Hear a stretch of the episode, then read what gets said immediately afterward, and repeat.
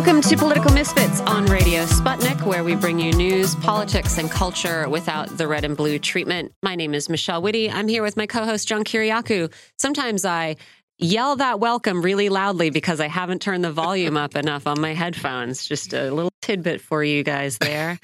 We're going to talk about you probably, probably now that I've got my uh, equipment that I use every day, day in and day out, figured out we can talk about the news. uh, and a lot of it uh, it was about the war in Ukraine where Yeah, uh, for the moment at least things are not looking very good for uh, for Russia. Russian forces appear to have lost thousands of kilometers of territory in a retreat that some Russian officials are saying was tactical and planned. Uh, but that doesn't appear that way to a lot of people who are much closer to the fighting than No, we are. The um the reporting, at least in the Washington Post, the New York Times, the Wall Street Journal, was was very specific. It said that there were Russian troops fleeing on stolen bicycles, on foot, hitching rides, just anything they could do to to get out of some Mhm. of these uh, these war zones. Yes. So we are going to talk about what is going on uh, and and how to understand it, and also how much we can. You know, we've said from the beginning, the information battle is a really serious one in in, in this war. So. Uh, it how really much is. how much we can really understand, but not to say it definitely was not a good weekend uh, for Russia. A very good weekend for Ukraine. We're going to talk more about Donald Trump's battle with the Justice Department and uh, maybe talk about. I don't know if we are going to get an answer over the course of the day as to why he came to DC in something of a hurry. You know, the the fascinating thing about this trip to DC for me, and it it's probably nothing, but it's just me, Mhm. is he was seen getting off this private jet at Dulles Airport last night, uh, wearing his golf cleats. So the speculation is that he either came in such a hurry that he couldn't, he didn't have time to change his shoes Mhm. which seems kind of crazy to me. Um, or he was coming to go to his golf club in Loudoun County. I I, I don't know. Golfing on the plane, Uh, golfing on the plane. couple holes. It's There. it seems very odd that somebody who's as avid a golfer as Donald Trump uh, is wouldn't change his shoes. Why did he come here in such a hurry? Maybe we'll find out. We will see. We Certainly are going to ask. We're going to talk a little bit more about immigration uh, as the U.S. admits more than a million people legally to await asylum hearings, and Texas adds more cities to its migrant busing destinations. We are going to talk later in the show about efforts to free Leonard Peltier and what the UN has to say about his decades long imprisonment. Yeah. I will give you a clue as to what they have to say. They say he should be let go. Yeah, They say he should be let go and given the opportunity to seek uh, compensation and reparations You know, for. there are a lot of examples of um, of injustices in our prison system. I'm hard pressed to think of a bigger one than this. I mean, the the Department of Justice has known for years that he is not guilty of the things that he was convicted of of doing, and I mean, there was a, a move afoot in 2009 for Barack Obama to uh, to commute his sentence Yeah. at the very least. Yeah. give him a pardon, maybe. And here we are all these years later, and he is still in prison. And now he has very serious health uh, problems as well. So we are going to talk about that and uh, talk to some of the people who are organizing uh, that walk that we mentioned last week Yes. to Washington to advocate for his case. Uh, we'll talk about where we are in terms of a new nuclear deal with Iran, which appears to still be nowhere, even after all these months of negotiation. We are going to get into how we should interpret these election results in Sweden. We're going to talk a little bit about why some 9 11 photos are still censored after all this time. And uh, I can tell you a little bit of a story that some people online noticed uh, yesterday, which is, of course, uh, the 9 11 anniversary. Um, remember Ari Fleischer? Sure do. Ari Fleischer, uh, George Bush press secretary. Uh, he so Twitter didn't exist on 9/11. Right. Uh, I think it. I think what it was Twitter was 2006 Something like it that. launched Six or something, seven. something Yep. like that. And shortly afterward, Ari Fleischer began a, a yearly commemoration of 9 11 by live tweeting his recollection of events that day because he was as he as he has said numerous times he was by George Bush's side and so he would he would do this live tweeting thing where he would go through the day. And he said uh, he said in the past he's you know he, was always astonished by how much attention the tweets got. And he did it uh, every year for for about a decade. He didn't lo- do it last year because he was at the 9-11 memorial. This year he decided uh, that he's, he says tweeting yesterday he said tomorrow i must be on an airplane. I won't be able to live tweet my memories of what took place in all cases, I've decided that my story has been told and I will not live tweet what took place on 9 11 again. It's exhausting to relive the day, it wears me down. Uh, and where was it? His, um, yes, there is nothing new to say or reveal. now it's time to let it rest. Okay. Right. So that's whatever. Ari Fleischer had a decade of uh, sort of 9 11 wallowing, I think it's it's fair to say.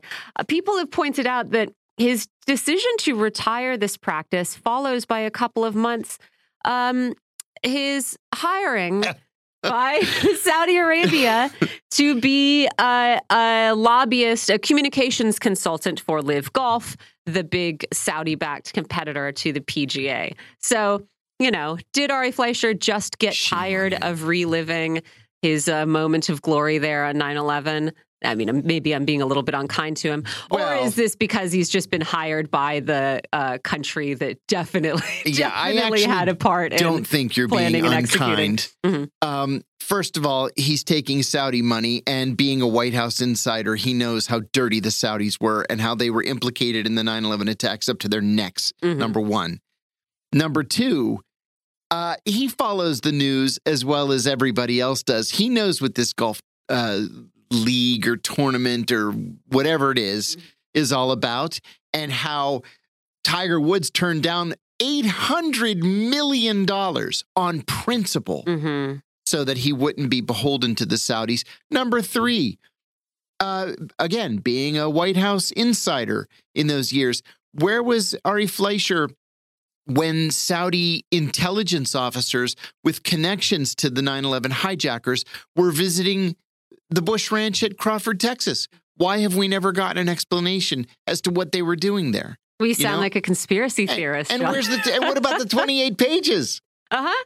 So No, yeah, a lot of questions. a lot of Uh, questions. you know, Tiger Woods is already a rich man, and I'm sure Ari Fleischer is out there uh, panhandling, right? Right, So listen, can't fault a man for trying to provide for his family. Poor, destitute Ari Fleischer having to uh, communications consult for all comers. Yeah, so that was a little bit of a, a jolly little 9 11 uh, Yeah. internet yeah. story there. Um, have some other uh, tidbits to get to before we actually start the show and bring on our first guest.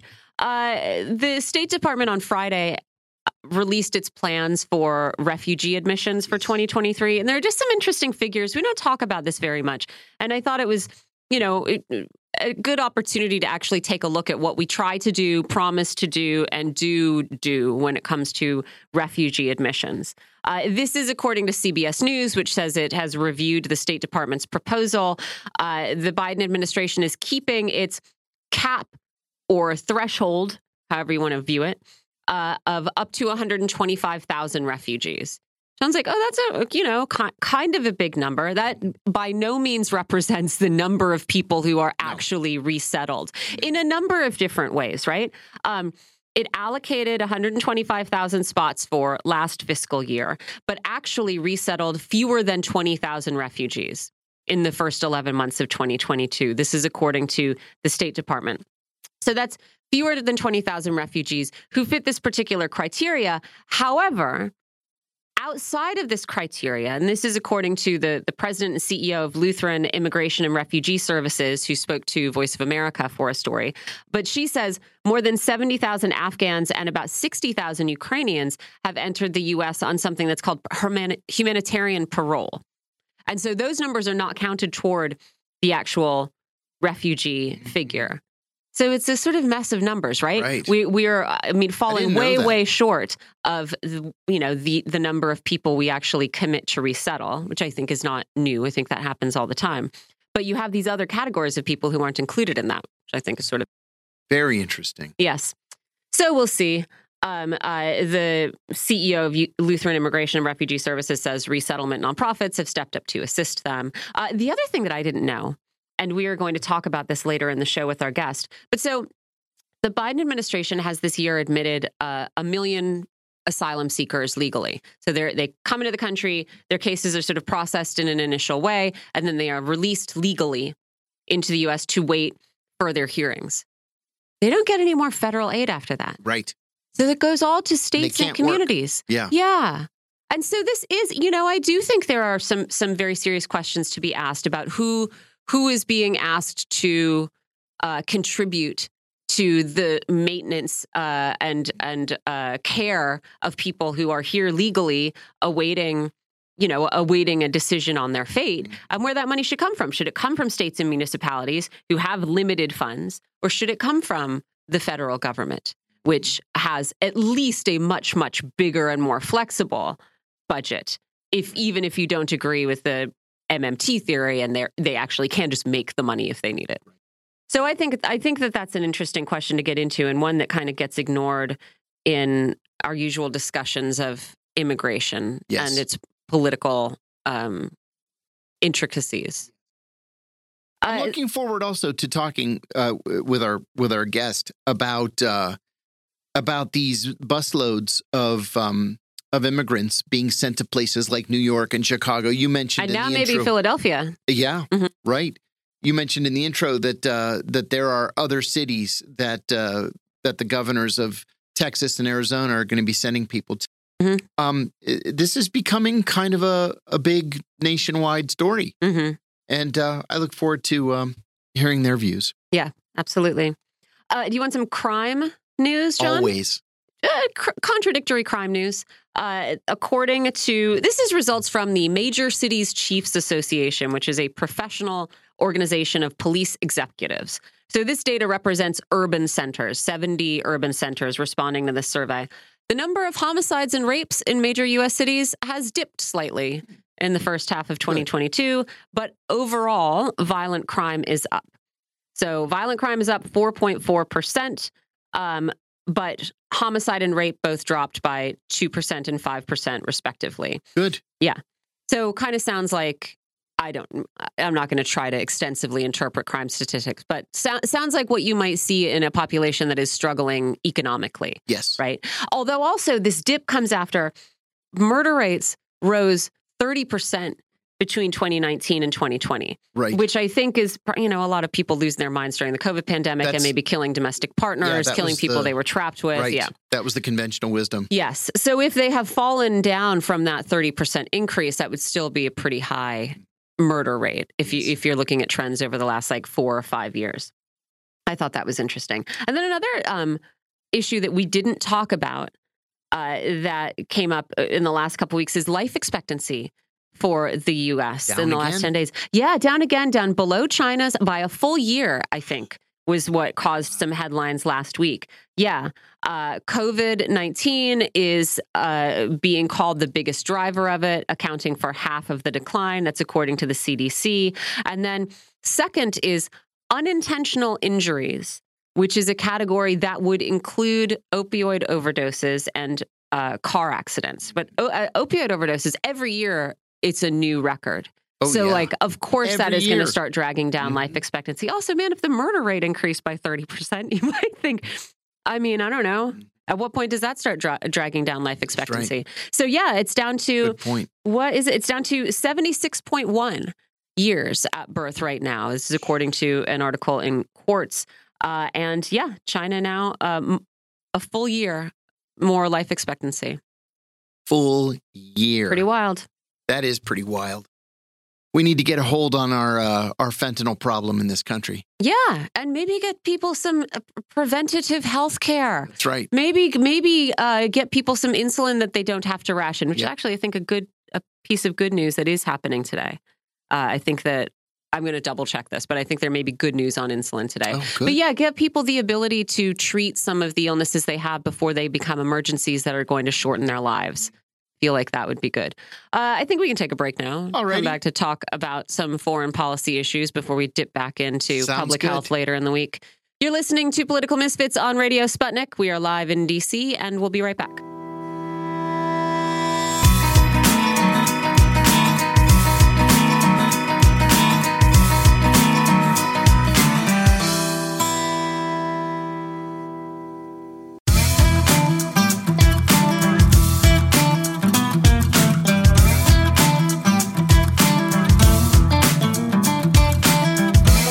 Welcome back to Political Misfits on Radio Sputnik, where we bring you news, politics, and culture without the red and blue treatment. I'm John Kiriakou here with Michelle Witte. The Western media is awash today with front page above the fold headlines that the Russian military is in retreat in northern, eastern, and southern Ukraine. The Washington Post is reporting that Russian soldiers are dropping their weapons and fleeing areas previously occupied by Russia in any way that they can on stolen bicycles, on foot, and in private vehicles. The New York Times says that the Russian collapse has been so rapid that a Chechen leader allied with Moscow says he will complain to, ple- to President Vladimir Putin about the country's military strategy and that the Russian military, quote, appears to be stunned, unquote, with the quickness of the collapse. But the Russian military says that this was a strategic retreat that had been planned in advance. Meanwhile, pro Putin candidates swept victory in municipal elections in Russia over the weekend. We're joined by Mark Sleboda. Mark is an international affairs and military analyst, and we're always glad to have him. Welcome, Mark. John, Michelle, thanks for having me. It's always an honor and a pleasure to be on the show. We're glad to have you. The the Western media, Mark, today is very dramatic in its account of what it's describing as a complete turnaround in the war, and a very rapid one at that. We're hearing that the Russians are in retreat in the north, the east, and the south. You've been right about this war so far. What can you tell us? What what exactly is happening on the ground, and why is it happening? Okay, so um, over the last five or so months of the conflict, uh, you know, since about a month in, what the Kiev regime has been doing is it has massively it, it mobilized, right? It um, called up a lot of volunteers, but it also started forced conscription, um, and it is uh, undergone the process of putting hundreds of thousands of people uh, into military service, right? I mean, they have literally closed the borders for anyone between them, any male between the ages of 16 to 60. They have to bribe their way to get out of the country. Um, and it appears that they have been fairly at, at fairly successful in that, all things considering. Uh, this has been assisted, of course, by a large amount of Western uh, arms, mm-hmm. and I'm not talking about the HIMARS, right? Um, I mean, right. yeah, a, a 16 HIMARS, about half of which may be left. Okay, yeah, th- that helps. Um, but particularly the M777 howitzers, the um, uh, uh, the 155 millimeter howitzers that the NATO, the U.S. and other NATO countries have provided, and particularly a large number of uh, refurbished T 72 tanks from Poland um, and other post Soviet countries um, that the Ukraine can make very good use of because they, they know how to use it. They can repair it. Uh, they can maintain it. They have some parts for it, unlike all of this other mismatched NATO gear. Uh, and along with that, a large number of infantry fighting vehicles as well. And they have shepherded this over mm-hmm. the last seven or so months. Um, or sorry, five months. Five months, uh, only putting about 30% of it into combat in the east, where the majority of the combat is taken, and, and building up a counteroffensive mm-hmm. force. Mm-hmm. Now, they have hit on a new strategy, right? Trying to put troops into the face of the main Russian military force grinding its way through extensive fortifications in the Donbass uh, is is not a winning card. Uh, they saw that. They don't want to take the Russian military on head on. So what they did is they came up with a strategy, and we now know that this has been planned and war gamed out by the Pentagon. Um, uh, they, have been the Western media, CNN, others have been pretty open about this of a strategy of using their advantage, which is a big manpower advantage, right? And the reason they have a big manpower advantage is because Russia has limited this military intervention. They call it a special military operation to just 150,000 of its 1 million active duty troops and 2 million reserves. 150,000 troops to invade a country of 35 million, right? Or at least to intervene in the ongoing civil conflict there. This is buttressed by about 40 to 50,000 East Ukrainians from the Donbass and and elsewhere who are fighting, uh, you know, also to overthrow the West-backed regime in Kiev. So uh, Kiev claims to have a million man army now. That's that's an exaggeration, but we should consider that they probably have close to six hundred thousand when all is taken into account right? Mm-hmm. Um, and the, uh, you know when you count in the police, national guard, and everything else, um, and that alone is a more than three to one advantage over what Russia has in the field. Russia has taken a large amount of territory in the south, Kherson and Zaporozhye, very quickly in the beginning of the conflict, and also uh, in the north, in the Kharkov region. Um, and but they've kept the main of their forces grinding through Kiev regime fortifications that they built up over eight years in the east in the Donbass.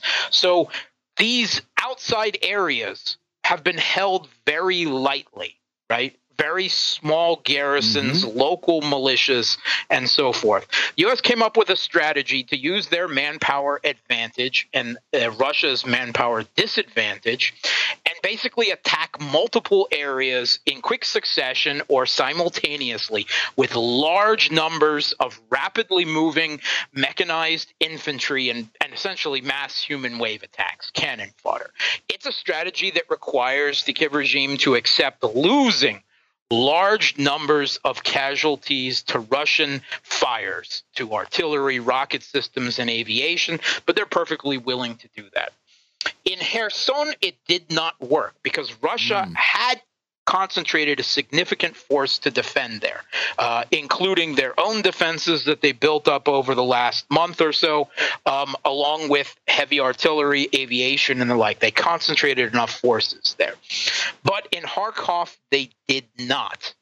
And we, it's becoming a little bit clearer why now. Russia simply doesn't have enough manpower. Their intervention force is not big enough to continue the offensive in the east and hold the territory they've taken against the concentrated uh, attacks in multiple areas at the same time. Their their heavy fires, their artillery aviation advantage is being run exhausted, trying to put out fires everywhere at the same time. It's an effective strategy for defeating the Russian fires heavy battalion tactical groups. And in Kharkov, it worked. Um, it seems that there is an even larger counteroffensive coming in the southeast from Ugledar towards Mariupol. There's a large tank buildup uh, of the Kiev regime that has been spotted there. Um, and they've begun removing the defensive minefields that they laid there several months ago already, obviously moving to an attack. Russia basically had to make a decision. Do we defend the north or the southeast, right? The north, right. the south, and the southeast. They decided to defend the southeast and the south and to abandon the north. And we now know that it appears that Russia was indeed fairly quietly moving what few defensive troops they had out of Kharkov over the last week. When Kiev went in there over the weekend, there was maybe some 1,200 Russian troops for that entire large front area in the Kharkov. And most of those were Rosgvardia, which is the equivalent of the National Guard, some local militias, and some older veteran volunteers. Um, they were the whole the, the, stay behind guard. They were the last one manning the forts, um, and so they were quickly overrun by uh, Kiev regime by first an armored fist. Uh, then sending uh, fast-moving diversion and reconnaissance groups basically arching through that territory, avoiding what little resistance there was in urban centers, and just enveloping them with mechanized infantry moving in behind. And they just swept all of this. The Russian forces fought a few small holding actions to allow some civilian evacuation, not enough of it. Um, but um, uh, other than that, they largely got out of there. There were a few of these stand behind forces that were caught behind right? Taken prisoners of war, uh, some of them killed, uh, but it was a relatively small force. And while Russia has been building up its reserves, they're not sending them to Kharkov. They're on the move, but they're on the move to the south to uh, to the southeast towards Mariupol to confront what is probably going to be a much bigger and decisive battle in the next week or 2 Uh-huh. That is why Russia withdrew. Now, the cost of all of this is to the East Ukrainian people right. because the Kiev regime has already announced filtration of all the new areas. The neo Nazi battalions are going in. Um, and they're going to cleanse, as they call it, all the traitors and collaborators. Anyone and uh, who cooperated with the Russians. And according to new Kiev regime laws they've put into force, anyone who accepts human humanitarian aid from Russians is a collaborator. Anyone who has a Russian passport, dual citizen, is a collaborator. Um, you know, basically anyone who made a social media post positive about Russian forces is a collaborator. The best thing they can hope for is by the new code 15 years in prison for taking food from a Russian humanitarian aid. Wow. But we all know, let's be frank, that they're mostly going to end up shot in the back of the head because that's what Kraken and Azov um, and these other neo-Nazi formations that are armed and funded by the Kiev regime do. We've seen a lot of that in Bucha and elsewhere, and invariably they, they, they'll then say, "Oh, we came in and found these people dead, and the Russian forces right. did it when they right. were." That that's that is the cost, and it is a big cost because now elsewhere in eastern Ukraine, the, the people there that were beginning to trust that Russian forces are there to stay and protect them, their biggest fear is is coming home. That the Banderites will return like they've promised mm-hmm. to. And uh, that is a big trust barrier that has been broken. And there will be a political cost both in Ukraine, in, in eastern Ukraine, and domestically at home for the government there is a lot of hawkish sentiment right now, uh, criticizing the government for for having this manpower uh, uh, disadvantage to begin with by limiting the intervention force to 10% of the Russian military and not even calling up the Russian reserves while the Kiev regime has fully mo- uh, mobilized and conscripted yes. the entire country. So um, it, it is Russia had a cold blooded strategy they saved their forces from a fight they couldn't win to win a fight that is more important to them.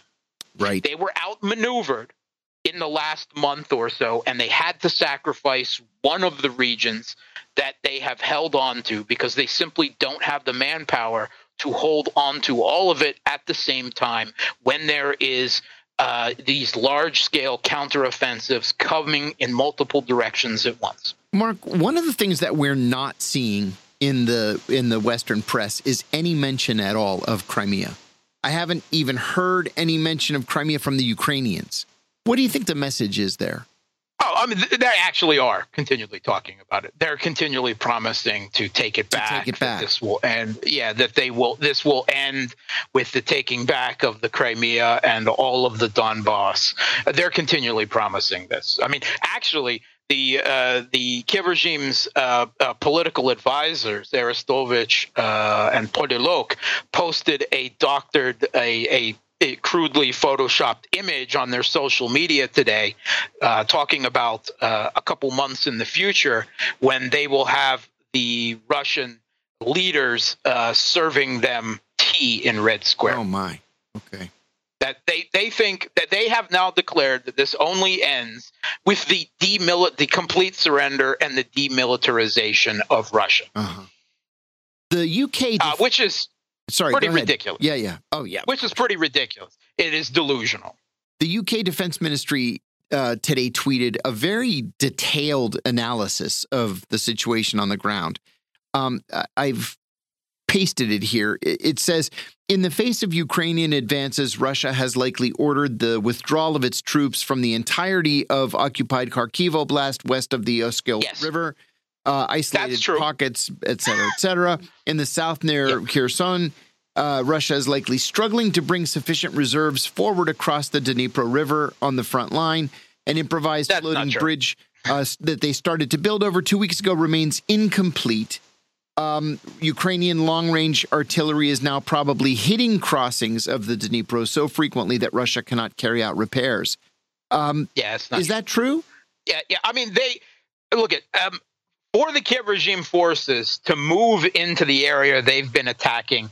They also have to cross a river the Ingulets River, and they had to build pontoons and ferries.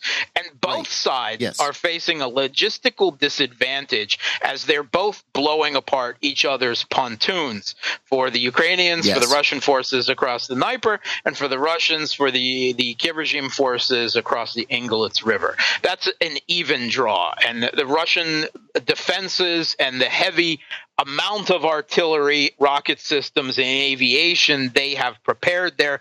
They chose to defend. They built defenses, they amassed forces, and Kherson has been a meat grinder for Kiev. They even the Washington Post has admitted that the a town and a half, the hamlet and a half that they managed to take after two weeks in that area has cost them probably tens of thousands of troops, like, like over over twenty thousand, more likely when we're counting killed and injured. Mm. Uh, it, it is a, a horrific. That is a complete catastrophe for Kiev but it did tie up forces that could have been used elsewhere. And there we have the problem that Russia couldn't defend everywhere uh, at once. They have, they did effectively defend Kherson and inflict massive casualties on the Kiev regime forces in the process. In Kharkov, they inflicted some casualties as they retreated out but they retreated out largely, uh, you know, planned in good order to use those forces elsewhere to what is probably going to be a bigger counteroffensive that we will see in coming days in the southeast. Now, I think that a large purpose of the Kharkov offensive from the Kiev military's perspective was to tie up Russia's reserves. Instead, Russia evacuated everything they have. Uh-huh. They didn't uh-huh. even send in the reserves. Now Kiev has to make a decision.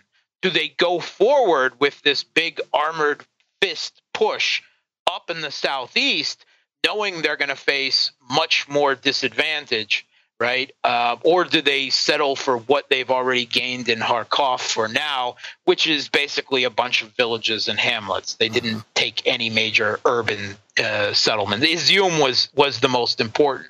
That will make it logistically more difficult for Russia to finish in the Donbass. That is a significant strategic loss. That one uh, particular uh, logistically important settlement, Izium. Russia fought hard to take that through April. Uh, so that is a definite setback. Russia thinks that they can militarily can sacrifice now the rest of the Kharkov. But in my opinion, and a lot of Russian analysts and political figures speaking forward now, is Russia needs to take the kid gloves off. They need to expand the intervention force beyond the 150,000 out of 1 million active duty troops. They need to conduct a partial call up of the reserves, and they need to at least double if not triple the intervention force in there. Because now this has become a total war, not just against Kiev, but against all of NATO. Well, me- and it is not going to end until they remove the regime in Kiev. And to do that, they have to take and hold territory. And they can't do that with just 150,000 troops, no matter how well equipped they are that that leads to the third point that the British Defense Ministry made in this tweet. It says the rapid Ukrainian successes have significant implications for Russia's overall operational design. The majority of the force in Ukraine is highly likely being forced to prioritize emergency defensive actions. The already limited trust deployed troops have in Russia's senior military leadership is likely to deteriorate further. Do you do you think that's true? Um, provided that the Russian Defense Ministry does not commit more troops to the conflict? That is the kind of statement uh, you know that is uh, true to a degree but to a very small degree. Okay. Russia you know i mean even over the weekend russia was continuing to make their grinding incremental advances around bakhmut and so forth. So they still haven't stopped their main offensive. Uh, yes this is a little bit the, this is disheartening, right? They know they're sacrificing some East Ukrainian civilians to the Banderite uh, battalions. Mm-hmm. They know that they fought hard to take Izium in particular, and it, it is a big uh, propaganda, a big psychological victory. But I think that the morale loss is far more important for the people of East Ukraine than it is for the Russian military forces. That bit is exaggerated, shall we say. It, there is a bit of truth there, but not as much as they would like there to be. Uh, I want to ask you, we've got about four minutes left. I want to ask you about this election in Sweden over the weekend. Uh, it's very, very close. The, the Washington Post says that it appears that the, the right wing um, opposition has won, but the New York Times says it's still too close to call. They're saying that um, the right is going to have to enter into a coalition with the far right in order to build a, a working government. Uh, but we're not really going to know who's won until foreign ballots are counted and mail in ballots are counted. But my question to you is Does any of this really matter in terms of the international scene?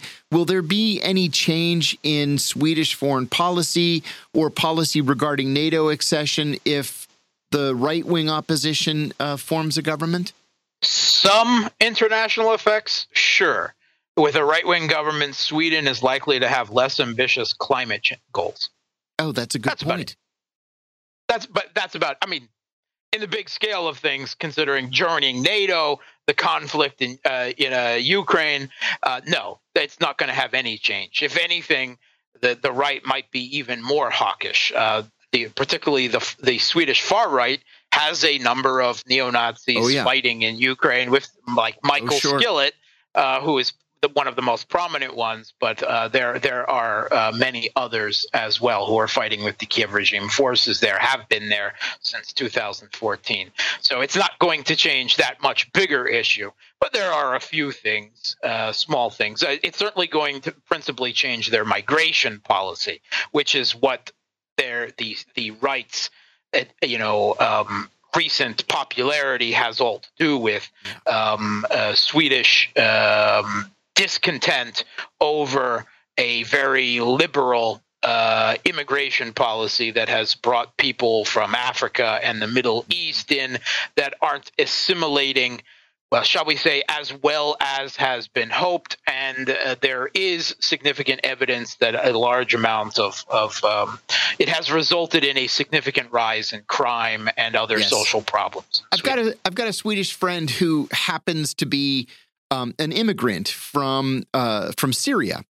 And uh, she was actively recruited by the uh, by the Stockholm police because, of course, she speaks Arabic, and they need people to reach out to these immigrant communities that don't feel like they're Swedish and don't feel like they've been accepted into Swedish society. And she said that even though she's a, I mean, officially she's a police officer, she feels more like a social worker because that's really what what her job is now is just trying to make people feel welcome and make them feel like they're actually a part of society. Well, we're going to have to leave it there. Thanks for joining us. Mark Sleboda, who is always one of our, our best informed guests, and it's always a pleasure having you. Uh, you're listening to Political Misfits on Radio Sputnik. We're going to take a short break and come back, so stay tuned.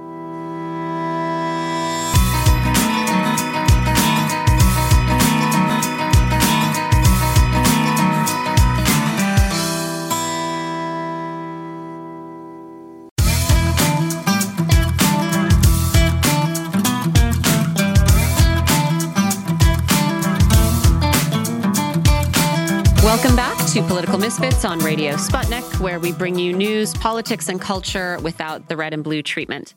I'm Michelle Witte here with John Kiriakou, and we're talking a little bit more about immigration and, and how the Biden administration is responding. I have not seen very much from them. No. Uh, to Texas and Arizona expanding their program of busing migrants from the southern border to larger northern cities, expanding to Chicago. Uh, there's talks about Philadelphia. And honestly, I'm a little bit surprised that the Biden administration is sort of letting these these cities go it uh, on their own. At least it appears to be, because you know, it doesn't seem like it would really support their talk about wanting to be a more humane and receptive country to migrants if uh, yeah. they're not going to put their money where their mouth is. So we're going to ask uh, what what the consequences of this program have been and what the federal government can and should be doing here with our guest. We're joined by Maru Mora Villalpando. She's founder of La Resistencia. She's an immigrant activist. Maru, thanks for being here again.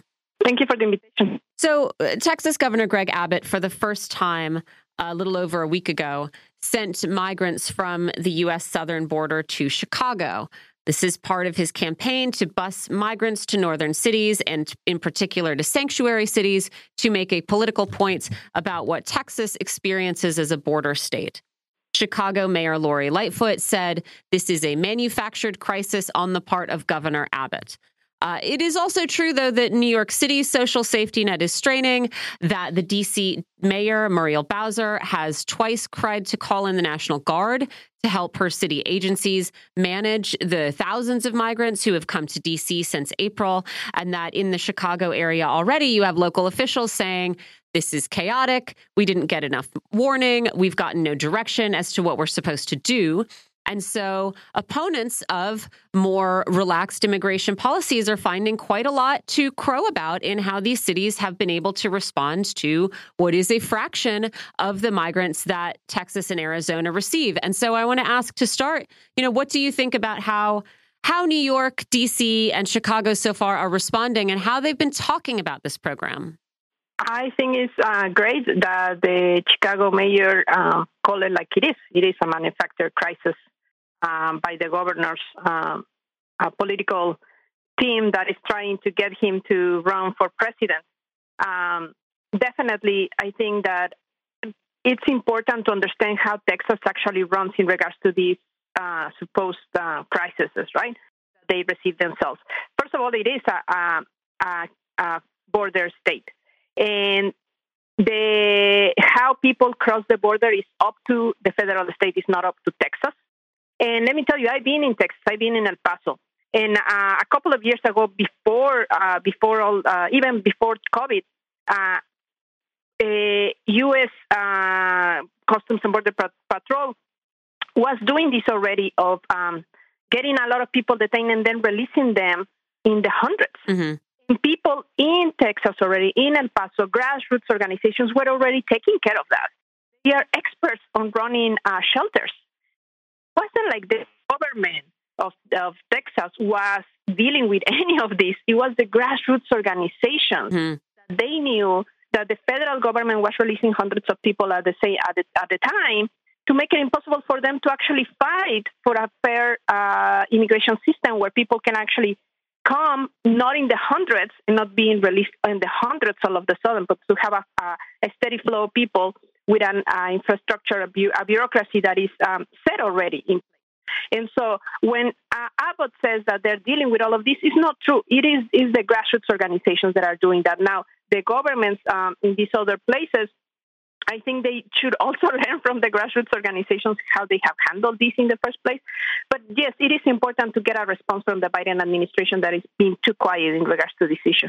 And what does it mean? I mean, yeah, this is exactly what you see in a lot of these stories in, in DC, in New York, that it is not um, any government agency that is really managing uh, uh, the, the, you know processing, resettling, supporting whatever uh, these migrants. That it is nonprofit organizations and grassroots organizations. But it seems to me that just because they are doing uh, an admirable job seems to me that this should properly probably be the role of, of government agencies. And, you know, we, we talked earlier on the show about the Biden administration, um, it, the refugee threshold that it had announced for this year. And it said one of the reasons, I mean, I don't know if this is true, but one of the reasons given for why the actual number of refugees resettled was so much lower than the cap is that most of the work of doing this resettlement goes to nonprofits and and non-governmental organizations. And when the trump administration dropped that cap way down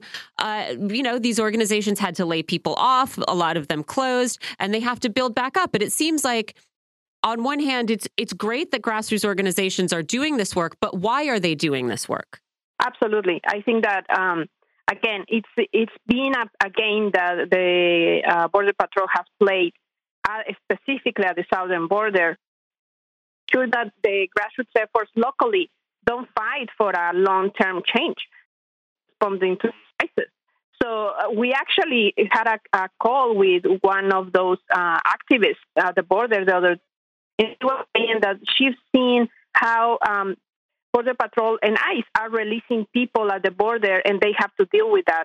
And they, they actually made up um, uh, home addresses for people that, um, you know, in order for them to release anybody from detention, people have to have a, a home address where to go to. And she she would ask, uh, you know, where is this address? Do you live here? And people would say, you know, I don't know what that what that address is, and they would look them up, and there was no such a, uh, such an address. And so there's these tactics that the the border patrol is doing right now to create. Also, they're part of this crisis, right? They are the the in general the politics of of the United States in regards to people that are coming to the southern border are precisely to create this this crisis. They're not really solving what Trump started. They're not there yet, uh, and Border Patrol keeps this culture of uh, being against people of color, a, a very xenophobic uh, and racist culture. And so they just feed this crisis for everybody. But like you said, and, and like I mentioned, um, it's really up to p- local people in the border areas to respond to this and to solve it. And that's not what it should be. And so you're saying the Border Patrol is actually detaining people, and then instead of sort of processing them through uh, federal channels, it's just releasing them to exacerbate this crisis? Yes, and they have for many years now. Wild. Uh, I want to ask also about uh, what happens to the people who go legally through this process uh, to seek asylum. The New York Times had a story last week about where some of the more than 1 million asylum seekers who have been allowed into the U.S. are staying. Uh, and the story begins in Portland, Maine. Maine is an area that allows asylum seekers to receive financial support for rent and other expenses uh, through some state programs it has. But in May, apparently, officials in Portland announced that the city could no longer guarantee shelter for any newly arrived asylum seekers because emergency housing was at capacity. And the story points out that these asylum seekers, who again, they have come, they have been processed, they have been legally released into the United States, but they can't work. Uh, and they are now waiting for a final decision on their case, they don't get any federal assistance once they're away, uh, away uh, released. So, you know, uh, they are going to be dependent to some degree on state and local help. And state and local help is far more limited than the federal budget is. State and local help is not, in a lot of cases, I think, really adequate to the needs of U.S. citizens who are there. And so I feel like it feeds into the idea that there isn't enough to go around, you know, and we can't let more people into the country. And it does, again, I, I, come back to this idea of I'm astounded continually at how limited the federal government's role in, is in, in some of this and, and what they're doing. So I wanted to ask you about that. Yeah, well, let's start by the fact that the federal government should be giving uh, work permits to people because that's the basics of surviving in the United States. Uh, but let's also understand that what the localities and the states have is based on many, like I'm going to give an example here in Washington. Uh, Washington state doesn't have income tax. Yet we have the biggest corporations, you know, Amazon, uh, Microsoft, uh, etc. Uh, and so, yeah, there is not enough capacity for, for even U.S. citizens. But that's based because the states have decided how to run their budgets, have decided to prioritize not um, allowing no taxes for the wealthy whereas everybody else pay a lot in taxes. I pay taxes, you know, undocumented people pay taxes. So this idea that there's not enough for everybody should be understood in the basis of the United States is always prioritizing the wealthy. Why we don't have enough services for people that um, are U.S. citizens, but even non-U.S. citizens that provide to the um, tax system doesn't have access to that very unfair system in the first place. And, and, and yes, states will have a problem on housing refugees if they continue prioritizing the wealthy. At the same time, the federal government not responding with the basics of just providing a work permit to people that they themselves allow to come in into the country. And who, of course, we need to come into the country and work. Exactly. Yes. Um, I also wanted to ask you, Maru, John reminded me this morning uh, about the the impact of 9/11 and our war on terror on immigration.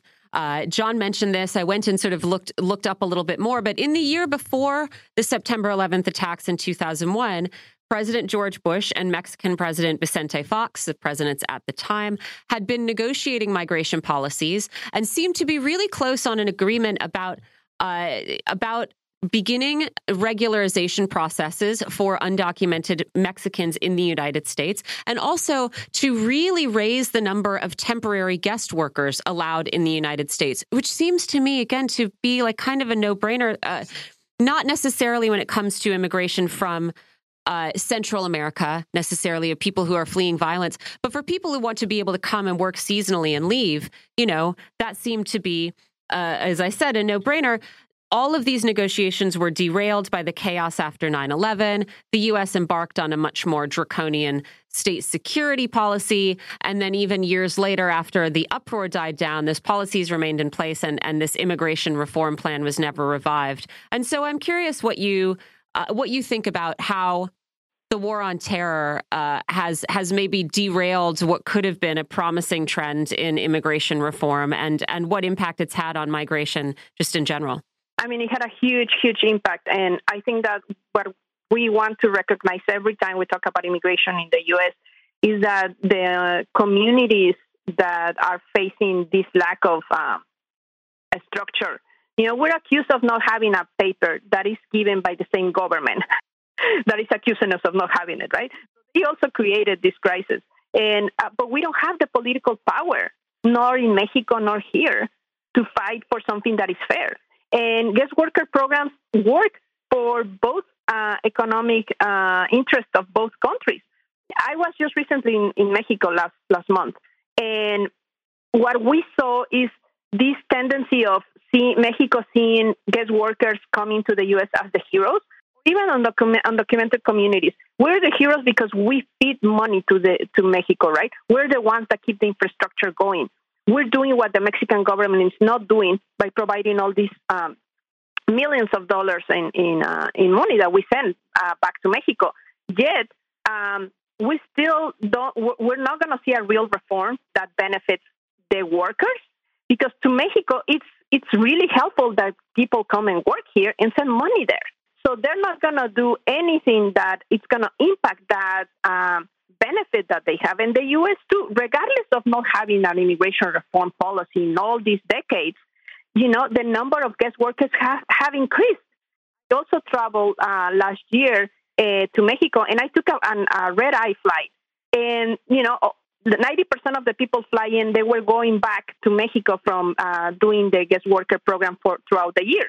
They were going, going back in November. And I, I had this idea for many years, and I worked with many farm workers for many years, that the majority of guest workers coming from Mexico came from the countryside. Well, it turns out that's not anymore. They come from the big cities too, because there's more recruitment nowadays in Mexico to get guest workers here. Program has, ex- has expanded, but what is not expanded is the rights of, of the, those workers to uh, be able to switch employers, to um, have the same rights, labor rights that others uh, have while they're working in the U.S. Um, they they don't have really literally nothing. They're uh, kidnapped by their uh, contractors and their employers when they're in the U.S. So that won't change because it benefits the economy here and it benefits the economy in, in Mexico. So regardless of, um, of of the U.S. and Mexico coming together and saying, you know, okay, we're gonna we're going to talk more about the, the, the economic situation and how do we support uh, Mexico Mexico migration. Uh, that is not really going to happen until we, the people, we have political power that we don't have yet. Yeah, I mean, I keep coming back to this idea that sure, a state or a municipality might feel like, oh no, we don't have enough. Uh, we don't have enough beds for everyone who's in need. We can't help any more people, and yet, of course, we're the country of you know, Elon Musk and Jeff Bezos, right? On a macro level, there surely there is enough to go around. We've just got a really backward way of uh, of allocating it and recognizing need. That was Maru Mora Villalpando. She's founder of La Resistencia. She's a community organizer, an immigrant activist. Maru, thanks so much for joining us. Thank you so much. Hey, John. Mediaite is scolding us. They're saying Trump's just come here to golf. Everyone should just chill out. Do you see this story? No. Simmer down. Trump's in D.C. to golf, not to get indicted. Is their is their headline? so they're saying, look, he's just so maybe we've uh, you know. Well, but I I said to in, in my own defense, uh, we're going to have Jim Kavanagh at one o'clock in just a couple minutes. And I say in my intro, is he here to golf? Yep. He's got the Loudoun County uh, uh, golf uh, course where where he put. Do you remember that that bronze plaque that he put up saying that on this spot he hit a he hit a hole in one. No, no, no. Oh. It was the the the Battle of the Potomac was fought, and the and that the Potomac ran red with the blood of of uh, soldiers from the north and the south, and uh, it's this big bronze plaque that's right there with a with a flag. You know, there's a flagpole and a flag, and historians have said there there's no such thing as the Battle of the Potomac. Oh my God! Someone And- told him. and there's no evidence that any battle was fought there at this spot, let alone this battle called the Battle of the Potomac. It just never happened. Beautiful. That's, uh, someone told him, "Oh, you got to buy this golf course. It's a historic site." And he put that up or something. hey, also, I wanted to mention we have talked. Uh, uh, we've talked a lot about how much money Democrats spend advertising and amplifying uh, the voices of far right candidates who they think that they can beat more easily. Correct. The Washington Post has another story on that practice today. But I think the figure remains the same $19 million across eight states in primaries. If you add Illinois, guess how much that jumps up to? Uh oh. It jumps to $53 million because the Democratic Governors Association and uh, Governor J.B. Pritzker spent a combined $34.5 million successfully elevating a GOP candidate who said it was appalling that party leaders in Illinois wanted Trump to concede the 2020 election. Oh So, my God. More, they like, what? Dangerous. Well, more than double the amount. I hear the music. We got to go. We're going to take a quick break on Political Misfits. We're on Radio Sputnik. We're live in DC. We'll be right back.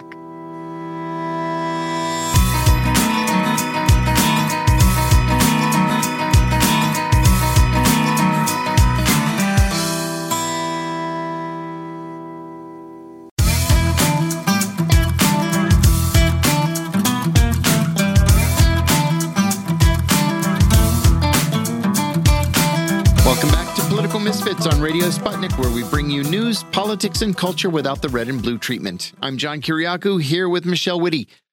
Donald Trump made an unannounced and unexpected trip to Washington yesterday, apparently on such short notice that he came off the plane still wearing his golf cleats. Rumors, of course, abound. Is Trump here to answer to an indictment? Is he here to play golf at his club in Loudoun County, which we're now hearing is probably maybe the case? Mm-hmm. But nobody in a position to know is talking. Nobody even knows where he's staying. We'll, we'll get to that in a minute. The U.S. Army on Friday made a recommendation for its soldiers who are struggling with high inflation. That recommendation is to apply for food stamps.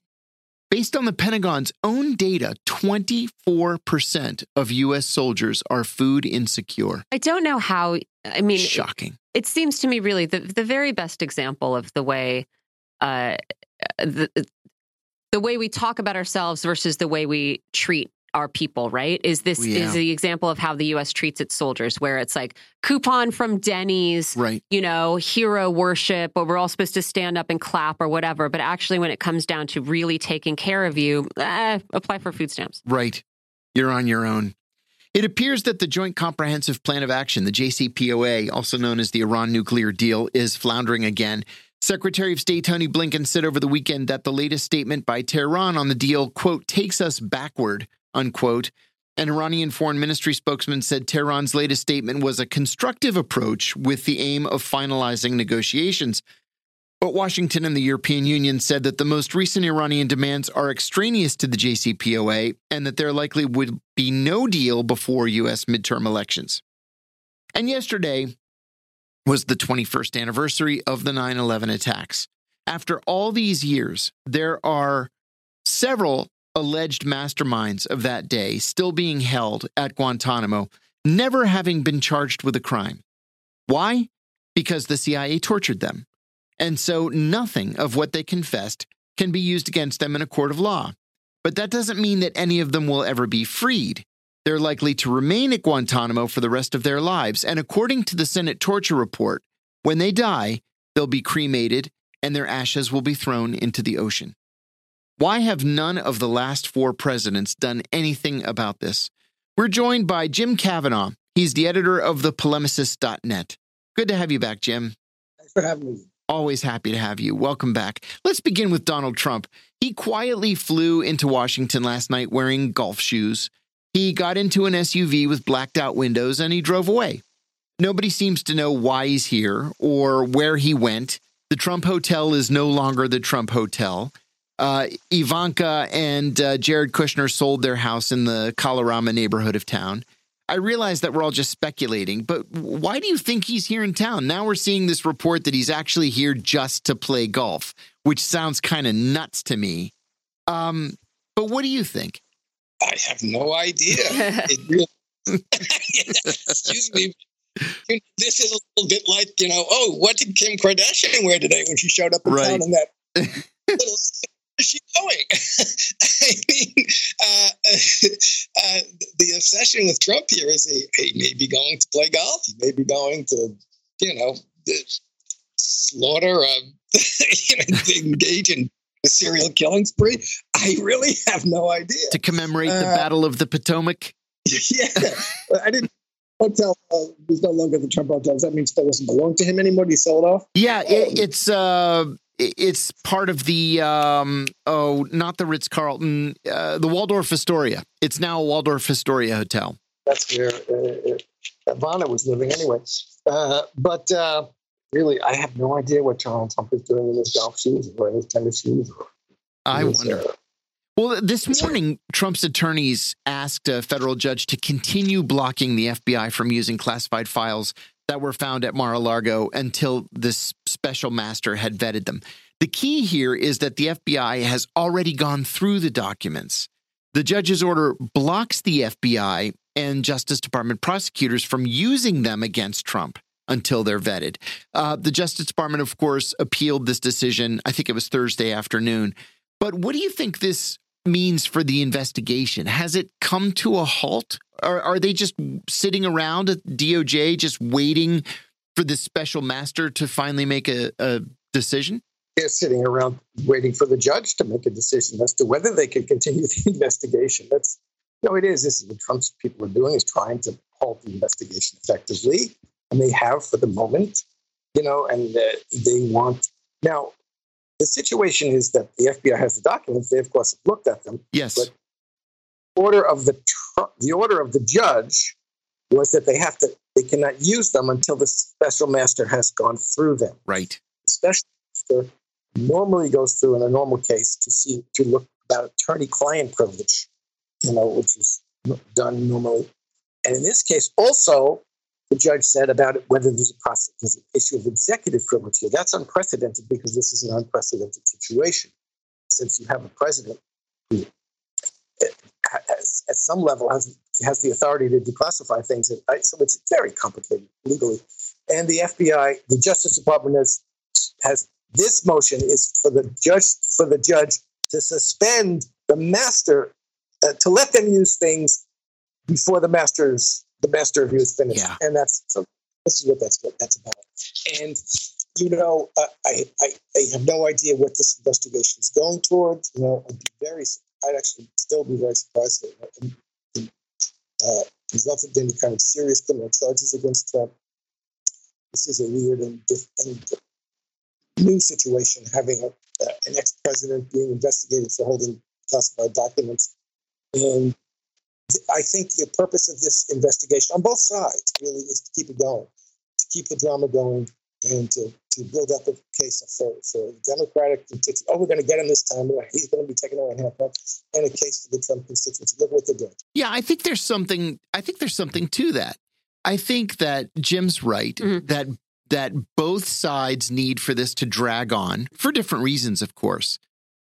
But I think that that the th- this comes down to a political decision where they're going to have to make a decision at the White House of whether or not they want to prosecute a former president. Mm-hmm. Right now, a, decision was made in the in the 1975 White House that no, they didn't want to prosecute Richard Nixon, and it was better for the country to move on by having President Ford mm-hmm. uh, pardon Nixon. But the Biden administration is going to have to decide whether or not they want to prosecute him. If they don't want to prosecute him, do they want to just bar him from running for president again? And do they want to pardon him? Yeah. I think also this benefits that it's benefits the Democrats much more clearly. I agree. Uh, I think to, in a clear cut way to draw this out. Of course, it is bringing them to the the crucial decision, which I think could could really backfire, right? And I, I wouldn't want to be in that decision. But in terms of benefiting the Republicans, it's sort of interesting because I think uh, for for Trump supporters specifically, you know, this furthers their understanding of Donald Trump as someone who is a, a uniquely persecuted, yes. you know, and a, a, sort of flashpoint yes. for all their uh, maybe even brand new uh, concerns about civil liberties, et cetera. For the party as a whole, I I feel like there might be uh, waning returns here because certainly what this does is activate a certain cohort of the Democratic base base who are college educated, yeah. uh, news you know news junkies yes who who are really interested in this this is not the majority of the united states i don't think i mean it is true yes. that joe biden's sort of speeches um, talking about threats to democracy have been having some impact but i think you know especially as we have this demographic shift happening between the parties where you have the democrats becoming a sort of uh, party of higher educated higher wage earners and more people, uh, working people, kind of defecting to the Republican Party. Yeah. I think honestly, you are going to run out of of uh, activation possibility. You know, mm-hmm. when people are still looking at inflation, we're still wondering about energy prices. Uh, there's a lot of you know kitchen table issues to to go on, and I think the sort of uh, personal travails of Donald Trump are going to lose their potency at some point. Yeah, th- there there are diminishing returns. Yeah, yeah. What do you think, Jim? Well, I think it's they're going to lose their potency for everybody. Uh, you know, I, I, understand there is a certain. It's the same thing in both camps. There's a certain group of people who are intensely interested in this and who can't get their minds out of Donald Trump. And uh, I don't think they're going to. You know, the question whether the, the substantive question is the one you raised, whether somehow this is going to block Donald Trump from running, and I don't think it will. Uh, and you know, I, I just think again, this is this is an issue that is not changing anything in the way Americans live right now and in what they're doing or what's happening in the world right now. And both parties like that fact that this is this is something that that gins up uh, their base without having to really address how you change anything for the better. Uh, so I, I, don't know. I just I you know it's going to gin up and maintain support among that coterie of people and either who consider themselves uh, either you know anti-Trump Democrats or pro-Trump MAGA people. Uh, but everybody else, this is not a, there's nothing here that rings a bell. As I say, the kitchen issues, there's nothing here that strikes at the heart of Americans' lives today. Mm-hmm. Mm-hmm. I want to ask you about this uh, this Army Department of the Army recommendation uh, that soldiers apply for food stamps. This this also happened during the Reagan administration. I recall. I was surprised though to see that 24 percent of U.S. soldiers are food insecure. That's a shocking number to me. Um, it seems crazy, especially in light of the amount of money that we spend on national defense. Um, do you think this is a temporary situation? Is this really tied to inflation, or is it an endemic problem? And how do you think the government will deal with it? Because we we can't, over the long term, have a quarter of our of our uh, uniformed military uh, wondering where their next meal is going to come from. Well, you know, if the quarter of the military is wondering where their next meal is going to come from right now, that means that consistently they're wondering about a lot of things and where they're going to come from. Good point. And how bills paid. Paid. You know, I mean, uh, it, it, it's a, it's a, it's not a temporary. That's not a temporary situation. If you're on the edge of that, at that level. You're on the edge all the time. So uh, this is a s- symptom of the fact that we don't take care of. You know, the military spending is about weapons procurement and it's about big contracts, and we're not taking care of the soldiers that we're supposedly you know relying on and honoring. And we, you know, people, everybody in the country should be protected from food insecurity. That's right. And health insecurity. You know, Amen. it's the only country people where people uh, you know go bankrupt because of medical bills yep. and have their lives destroyed because of that so this is part of that problem that is a permanent problem and you see a, this little pimple of it popping up in the military in this one circumstance but it's you know it's a pimple on a huge rash that's part of the American social social problematic. Yeah, I think you're right. I also wanted to ask you about the JCPOA, the Iran nuclear deal. Things for a while seem to be going well in negotiations, even though the negotiations have been indirect, right? We're not meeting one on one with the Iranians.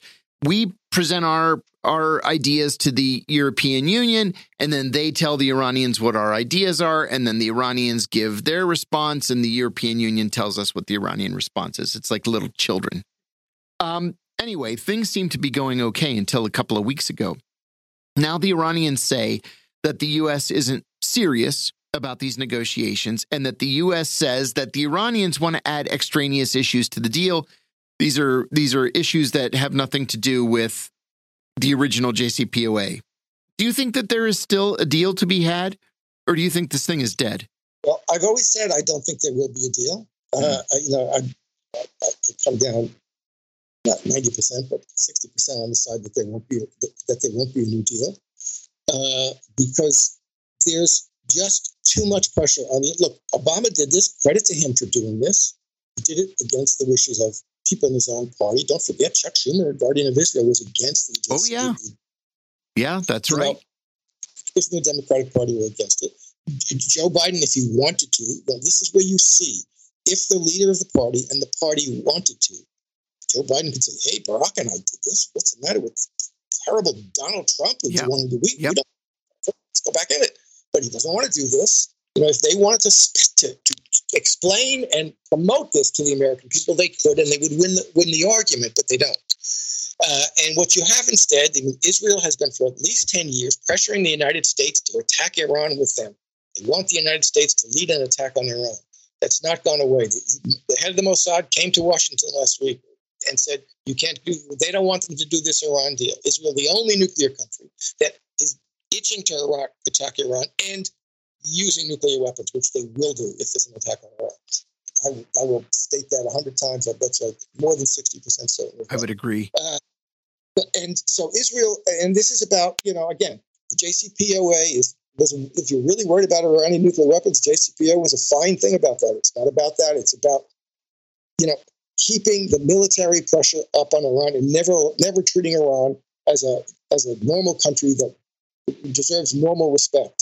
The, the, 2017, the CIA created, Pompeo created an Iran mission center in the CIA. Yes. Yes.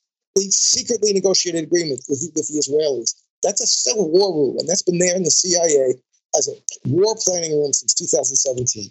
So, you know, this is what this is about. The United States is obeying, uh, you know, heeding the pressure from Israeli and the Zionist, uh, Zionist you know, proponents in the United States and certainly there's not going to be, the Israelis are saying today there's not going to be agreement before the elections. That's certainly the truth. Nobody wants to have this on the table as something we talked about it. Uh, but they're also saying it's not going to, we, we've been told there's not going to be agreement.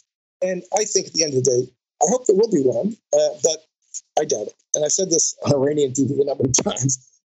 you know, uh, I don't think the United States, the politicians, Biden, Biden administration, will buck uh, pressure to uh, Yesterday, Jim, was the uh, 21st anniversary of the 9 11 attacks. And I couldn't help but to think that the likes of Khalid Sheikh Mohammed, Abu Zubaydah, Ramzi bin al-Shibh, and others who are still in Guantanamo after all these years, only KSM has been charged with a crime. Uh, but he hasn't yet gone to trial, and he's he's been held for just over 20 years now. Uh, 9 11 was a generation ago. Do you think any of these guys will ever see the inside of a courtroom? I give time it's a generation ago. oh, it's weird. Uh, I was about a half mile away. I was living about a half mile away at the time. Yeah. Uh, you know, it's, uh, no, they will never see the end of the, the inside of the courtroom. There's no legal proceeding that's going to be held against them. It's impossible. Uh, and this is, a, people have to recognize how strange this is. The United States went out in the world and gathered people up, uh, often, very often, on the basis of, you know, bad intelligence and just, you know, jealous neighbors uh, informing against others. And then they went out and tortured them and got, of course, the answers that they wanted, the torturee wanted, knew that they wanted, the torturer wanted to get. So you can't use this in a courtroom, and they won't use it in a courtroom. And this is disgraceful. These people are, uh, you know, prisoners of war in a war that never was declared and will never be over. And they're going to die without having any adjudication of their guilt or innocence of, of whatever crime the United States thinks it has the right to accuse them of being the guilty or innocent of. Very few of them have anything to do, I think, with 9 11 itself, with the events of 9 11 itself. And it's really, it's one of these things that, you know, everybody just forgets about. But this is the United States setting itself up as an international tyrant, really taking taking people up and keeping them locked up forever with no trial or justice. Yeah.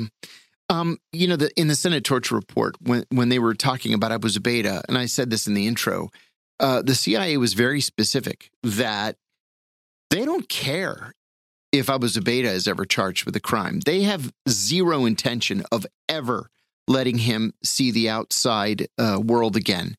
And when he eventually dies, uh, they intend to cremate him and throw his ashes into the ocean. And that's what they have in mind for the rest of these guys, too. My position is, has been very consistent, I'm proud to say. If these guys are as bad as we have always said that they are, and we have the proof of that, then charge them with a crime and let them face their accusers in a court of law. Um, if Who not, and if you it, well, if you can't because you've tortured them to collect all this information, you have to let them go. As bad as they might be, you have to let them go. And this is on the CIA for violating the law and for violating these guys' constitutional rights. But keeping them indefinitely in Guantanamo is in opposition to everything that we stand for as Americans. And, and we just, in my view, we just can't have this double standard. Either we're the good guys or we're not the good guys. And if we are the good guys, then we've got to let them go. Yeah, and as I said, guess, I, I- I wonder who was arrested and charged with a crime over this torture stuff. Gee, Yeah. might have been someone. I Yeah, mean, yeah. I, Only one person. yeah, I, I, I congratulate you, John, for, for your, which is, you know, uh, going on for that. And you're the one who went to jail about this, not know, Yeah. claim to be able to about you. If they can prove something about bring you to court, they can bring these guys to court. That's right. It's just, it's just ridiculous. It's ridiculous. It's above the law. It's above, the, you know, we have an international rules based order. It's above international law. It's above any conception of um, Yeah. And, and Yeah.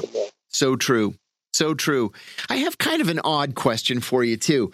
Um, there have been a couple of different reports uh, since yesterday. Uh, one by a, a senior ESPN uh, journalist who writes for other outlets as well.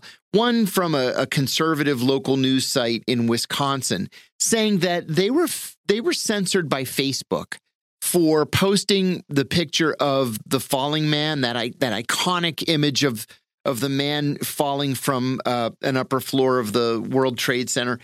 Uh, Facebook said that the picture violated their ban on suicide photos, but then it allowed other news outlets to post the picture. So what's up with that? I I can't make heads or tails of this kind of censorship. well, they're, they're censoring certain outlets. I mean, it's you know, it, even when they claim to be censoring certain kind of content for certain specific reasons, it doesn't work out that way. This happens all the time. If if Ukrainian media publish pictures of a of something that, that's of a, something that's blown up or a city that's been destroyed, and Russia Russia Russia Today or uh, Sputnik media publishes the same thing, they'll uh, they'll censor, they'll eliminate it from the Sputnik one, or they'll. You know, this is what happens all the time. You know, I post, I got, you know, Twitter jailed and Facebook jailed for posting just screenshots of CDC reports. Oh my god! Are you kidding? Yeah, no, you know, oh, you can't do that because because on my because I had vaccine skeptical stuff on my website or on my thing. So therefore, if I publish just a CDC report that says something, then that can't be on my site. You see what I'm saying? So this is why I, I, I don't know why they did this for the uh, for the uh, falling man. A very powerful image. Uh, And uh, but again, they know this is a this is a site, the right wing website that they consider. They don't want this site uh, to have an impact. Yeah, they want its impact. That's what they do, and they are making those decisions all the time. And they're based on, on none of the criteria. If you ask about why do you do this, they'll say something like it violates the rules. They won't tell you what exactly the rules yeah, they won't tell you what the rules are. Yeah. Um, I, uh, I, I've been suspended by uh, Facebook twice. And once I, I probably deserved it. I called Ted Cruz a whore and they suspended me for a week. But the other time I put a, I put a video of, of a zip line in Brazil where you you skim right above the the trees in the jungle and it's it's long and it's steep and I sent it to a Brazilian friend of mine and I said the only caption I put was crazy Brazilians and they suspended me for uh, anti-Brazilian hate speech. Oh, that was very This funny. is what we Yeah. what What we, we deal do, with yeah. with Facebook. Yeah. Ay, yeah, But yeah. forget his name. Who, who, who would go out? You know, it- this was before Ukraine too, before the Ukraine war. Who would go out to like Nazi demonstrations and post, you know, so people would know about them and post videos and pictures and that. And he was suspended for posting fa- fascist. you know, he was doing this in order to let people know that there were Nazis out there, there were fascists out there.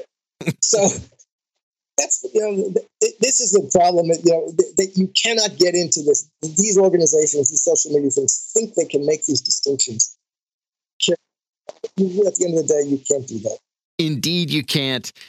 Jim, um, I also want to ask you a little bit about politics. Polls across the country have been pretty consistent that the Democrats are expected to keep the Senate and Republicans are expected to keep the House. But the New York Times yesterday said that among women, including Republican women, inflation and the economy are not important issues. They don't appear in the top five of important issues for women. They are w- women are far more concerned about abortion again, including Republican women. The article concluded that House races are going to be far tighter than the polls might lead us to believe at this early stage, still, you know, some, what, uh, eight weeks out, seven weeks out, and that the Republican Party's leadership doesn't get that yet. Do you agree? How do you think this plays out? Do you think abortion um, is going to have an impact on on voting among Republican women? yes i think it's going to have an impact upon voting among all women. I think the abortion rights issue is in a spot where it can it can and should and i hope will use uh, the the bind that the anti-abortion rights movement has gotten itself into. People do not want to criminalize women who have an abortion. State senator, a state representative from South Carolina, I don't know if you saw this last week, practically crying, saying, I voted for this heartbeat bill. But then there's this 19 year old girl who's got a seven or 10, 10 week old fetus that's dying in her, and she's going to have to carry it. Yes. And she's going, I didn't, want, Yes. I didn't want, she's jail. She's going to go to jail. I don't want this girl. What, so all, there's millions of them. I mean, I, I, I just wrote an article about this, in fact, called Let Roe Go, Let Roe Go Winning Abortion Rights. Uh, uh, pro-life organizations put out statements last week saying we represent 10 million pro-life people. We are unequivocally opposed to criminalizing women who have abortions. We that we consider that not pro-life. So you have this is and this is the argument that the, the abortion rights movement should be making to everybody. The only question you ask is what's the what's the penalty for one who has abortion? And they have put the, the, the, the hardcore what they call abolitionist abortionists, have these, they've had these laws, they have these trigger laws. So you have millions of people who have been out at anti at demonstrations for years saying we got to make abortion illegal, who don't realize what the consequences are. Uh, what's the penalty? And the the people who do want that to happen have put those laws in, on the books, and they're penalizing women. So you have women being accused of murder for take for eliminating from her body uh, an organism that doesn't have a skull, that is dead. I know a woman personally who had to carry around for two months before Roe, be- before this decision, while Roe was still in effect, because it was after six months. She had to carry around a dead Yes. fetus in her. In her. So you have to say, this is what, this is the point, and every woman is now understanding. What do you mean you're going to put me? Nebraska, they put a woman for They put they brought felony charges against the, the, the girl who had an abortion, and, Yes. uh, and the woman who got pills. Her mother who went and got pills. It wasn't a, a medical or a, a surgical abortion. It was a, using pills. So this is people are now facing the fact that, and this is a this is this is having an effect. I think, and will have an effect. the. It's the best thing that happened to the Democrats. We are going to leave it there. That was the voice of Jim Kavanagh. He is the editor of the polemicist.net. Thanks for joining us, Jim. You're listening to Political Misfits on Radio Sputnik. Stay tuned, and we'll be back after this next short break.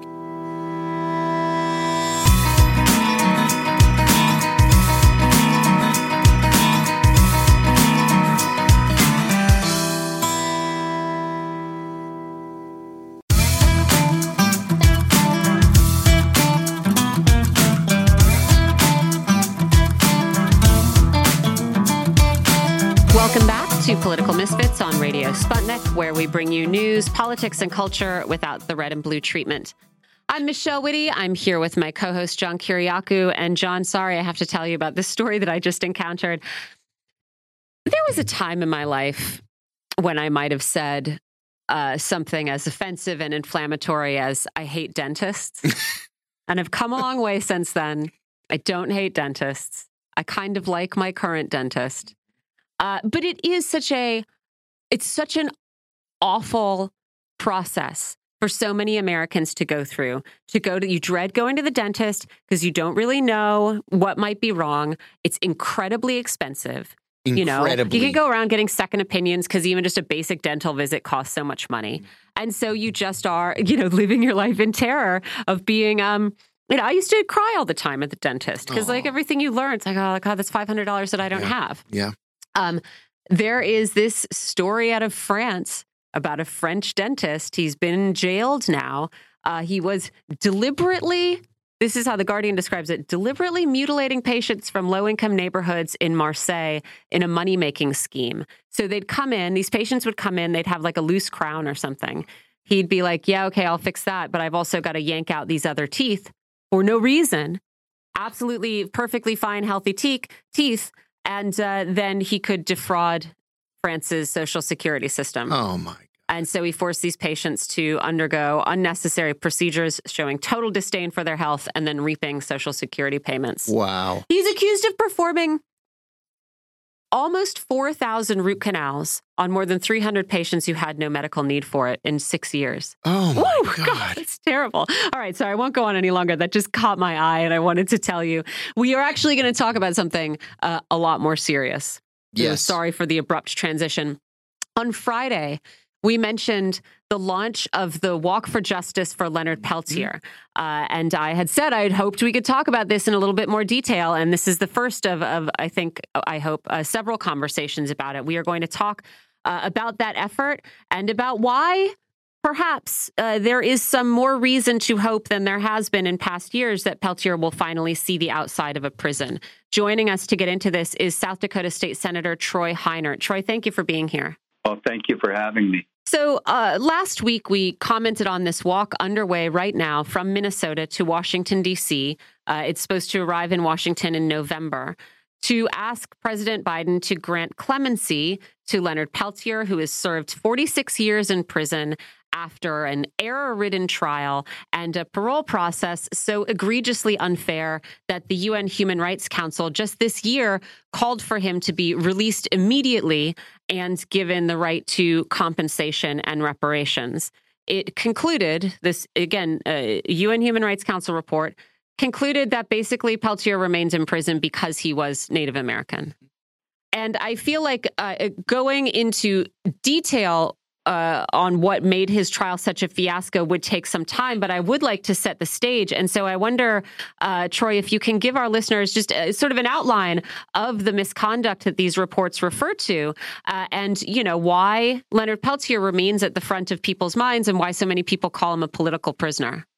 Well, I, I think it, it goes uh, much further than even the trial. Um, you have to you have to go back and and think about uh, what it means to be an indigenous person, especially in you know the late '60s, early '70s, and uh, that relationship that we had with the federal government, uh, and that we still have with the federal government, and the view of uh, American Indians by by the general public.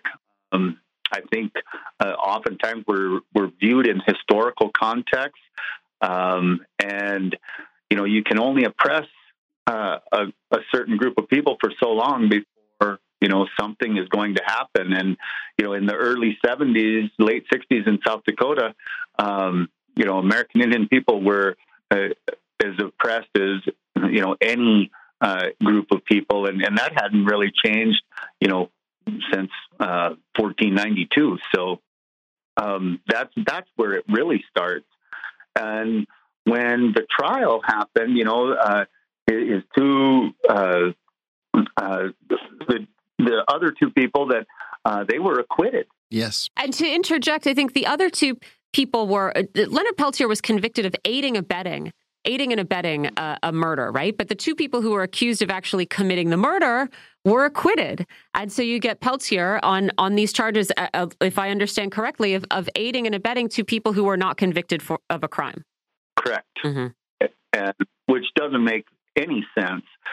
And it goes, but you have to look back at, at what life was like on the Pine Ridge Indian Reservation, you know, in 1975, and the level of distrust, the the level of you know uh, shenanigans that the government was pulling. Um, you know, putting in informants, you know, uh, putting in agitators. Um, you know, it it was a volatile, volatile time uh, to be in, and uh, you know, in in the 70s. And there have been questions raised about, yeah, as you say, before the trial, you have to take into account the uh, environment on the Pine Ridge Reservation. Uh, there were some serious questions raised about the extradition process that uh, Peltier went through, questions raised about the uh, reliability of a witness who was a key aspect of uh, the case against him, who was uh, mentally unstable and unreliable. Uh, a lot of questions about the appeals process and about you know why why he continues to be denied parole. So you know it's it's as you say it's it's much greater than there was a mistake made at trial. It's every aspect of this process points to a process uh, that is about making someone a scapegoat and then just sort of covering up the fact that that you've made him a scapegoat uh, for for decades now. Um, I, I, wonder if you can tell us a little bit about how Leonard Peltier is is doing in prison now. He's he just turned seventy eight years old uh, recently. Uh, what is his health like? Uh, he's struggling. Uh, you know, from reports that that we've heard, um, that uh, you know his his health is deteriorating. Um, you know, American Indians have a lot of health disparities anyway, uh, and, and you know in confined environments, um, it's those seem to be exacerbated. So, uh, you know, it at at his age for uh, some of the health issues that he has, um, you know, I, I think clemency is is appropriate.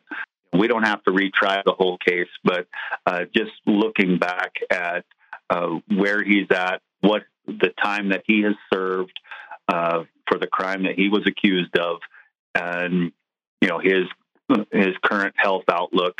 Um, you know, it's time that he be released. So, talk to us about why uh, maybe there is a chance that these calls for clemency might be heard.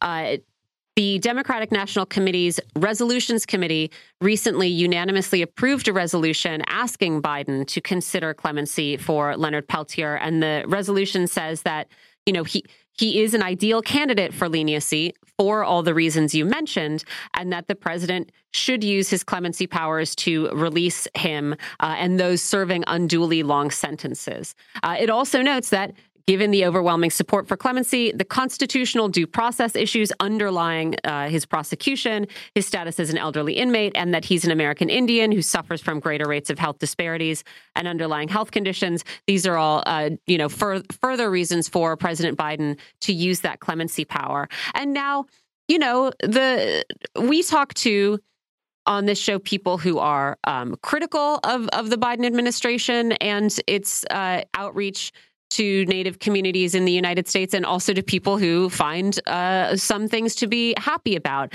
But certainly, uh, the Biden administration has at least uh, t- made an effort to talk a lot more about the need for outreach, to talk a lot more about the need for things like uh, real, robust tribal con- uh, consultation, and you know has has taken some steps to ensure.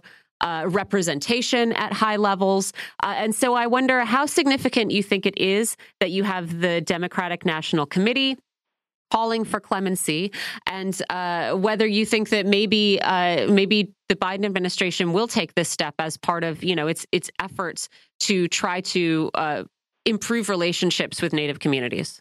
Sure, you know I think this is as good a time as we've ever had uh, for clemency uh, for Mr. Peltier. Um, you know the the Biden administration has, from what I've seen, he uh, they're trying to uh, right some of the wrongs that happened to us as Indian people, and you know, putting people in in key positions that understand that American Indian uh, perspective or experience uh, is, is, key to that. I think he he does understand. Uh, the unique relationship that we have with the federal government. Uh, you know, no other class of people has that kind of relationship uh, that American Indian people have with the federal government. Um, and I, I think, um, you know, I'm, I'm, hoping that President Biden is, is, finally able to say, you know, all of the things that happened, uh, you know, d- during that time, you know, during the second occupation of Wounded Knee, um, there, uh, we can come to some resolve uh, for that because you know, some of those issues have never been have never been dealt with, and you know the the health disparities, the the poverty, the uh, you know the lack of resources. Um, as far as you know, our roles in this process, um, you know, there have been many uh, senators and representatives from uh, you know Native American states uh, that that have used our power or you know our education to uh, kind of inform the, the public that you know uh, Leonard Peltier is still in prison for a for a crime that you know I'm not sure uh, that would be he would be convicted today. Yeah, um, considering considering what was happening in Pine Ridge, uh, you know, during that time. So, you know, we, we all have to fight this as as warriors. Uh, you know, we we started out, um, at, you know, marching and and uh, taking over, uh, trying to take back, uh, you know, who we were, and now there's enough of us uh, that are in some positions that can. They, they always told us, "Go get educated and help your people." Well, now there's a bunch of us who have, and here we are. Mm-hmm, mm-hmm. I wanted to talk also about, you know, I mean, uh, we mentioned the, the conclusion of the DNC. We mentioned the conclusion of uh, the UN Human Rights Council. I wonder uh, about the role uh, international organizations have played and, and could continue to play in drawing attention to uh, Leonard Peltier's plight and also to discrimination against Native people in the U.S. Uh, do you think? I mean, I guess it's two questions, right? One, how how significant is it I suppose, in just a you know sense of getting some sort of uh, moral support, and then also you know do these kinds of statements from recognized international bodies actually help help really push and help achieve results? I think they do. Mm-hmm. Um, when you think about the DNC, you know, uh, adopting that that resolution, you know, that was a huge, huge step. Um, you know, I'm of course, there, uh, you know, many people in the DNC had no idea that this had happened, had had uh, no frame of reference as to, you know, uh, what was going on and, and what is going on with uh, within the lives of, of American Indians. Um, so that was a huge step for them to say, you know what, what's right is right um, we're going to uh, ask for clemency uh, for Leonard Peltier. Mm-hmm. Um, you know, for the UN to recognize that, you know, they they go all over the world and see uh, cases of you know uh, political prisoners and and people being locked up for uh, for things that um, maybe are are difficult to talk about and could be embarrassing for for a government. Um, and you know, people are locked up and throwing the key away.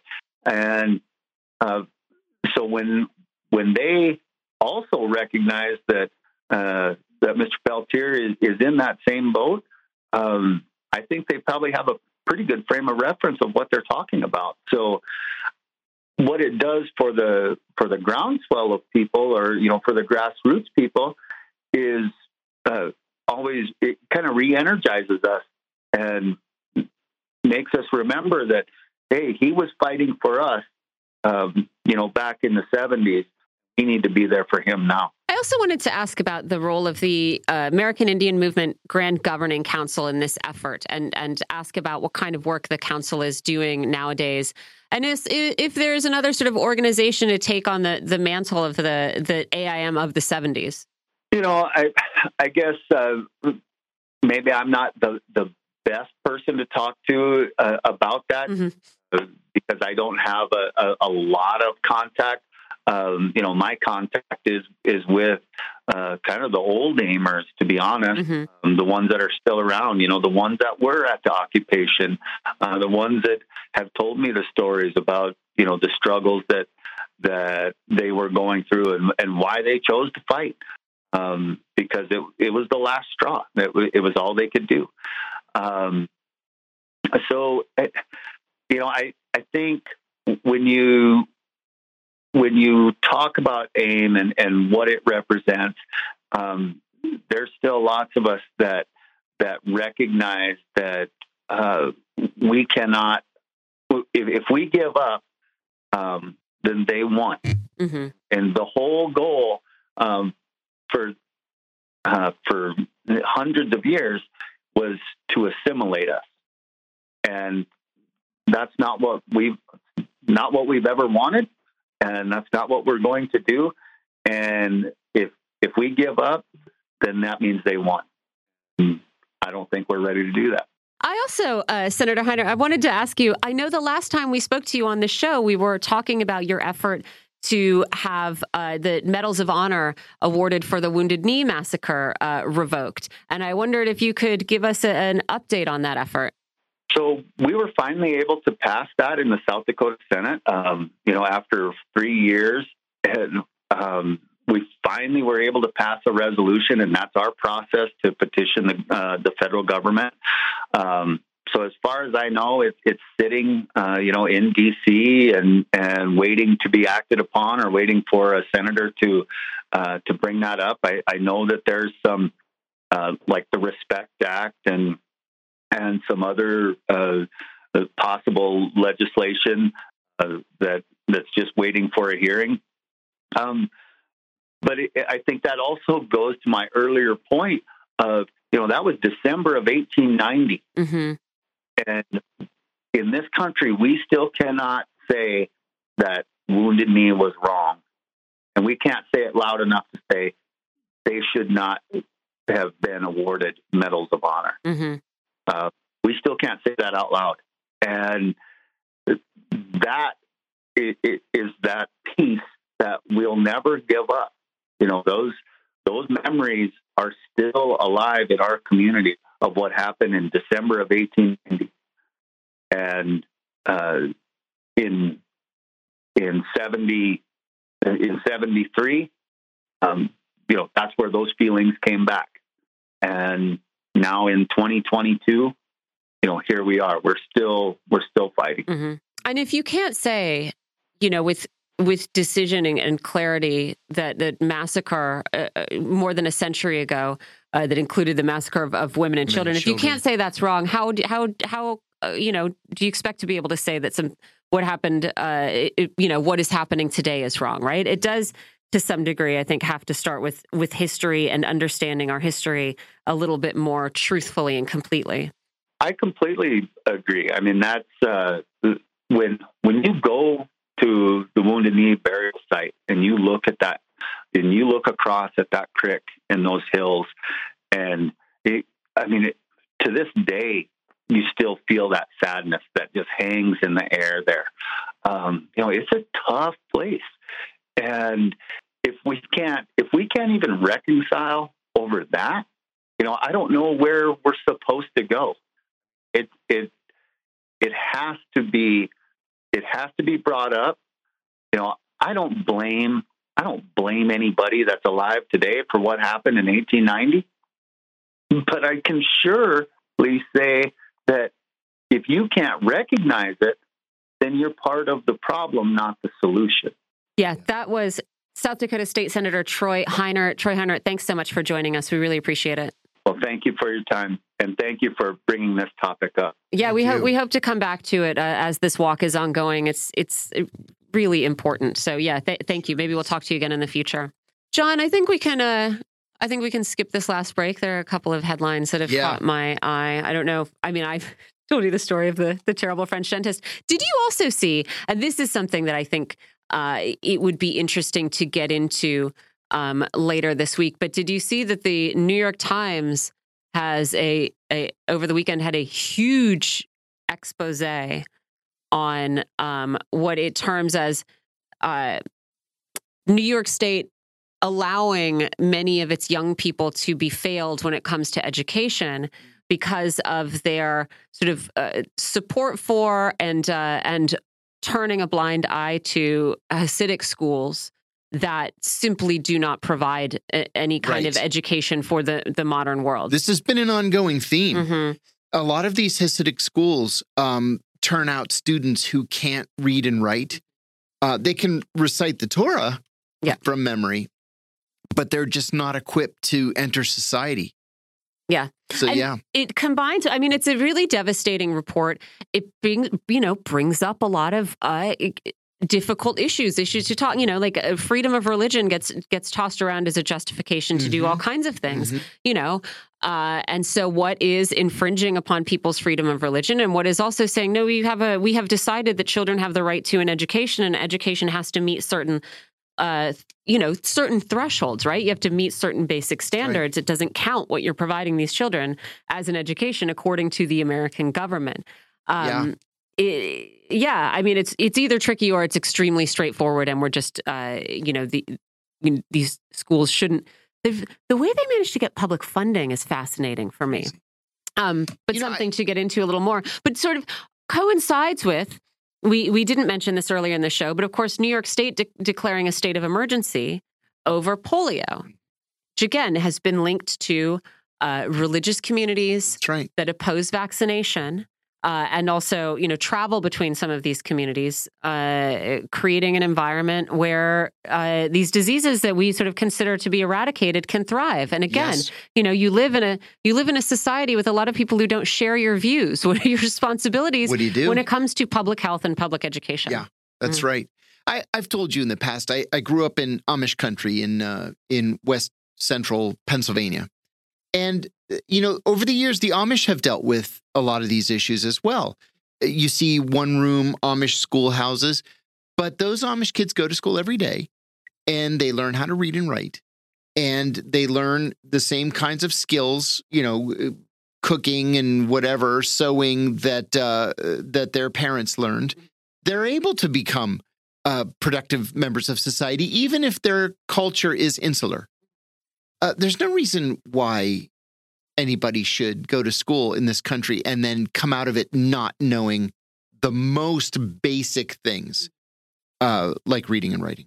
Yeah, and probably what you will also find, as you often do, is that people are enriching themselves by, you know, by, um, uh, you know, di- diverting money that could be going to educate kids. Uh, and yeah, so uh, really interesting. And the New York Times really uh, coming pretty squarely for Yeah. these communities.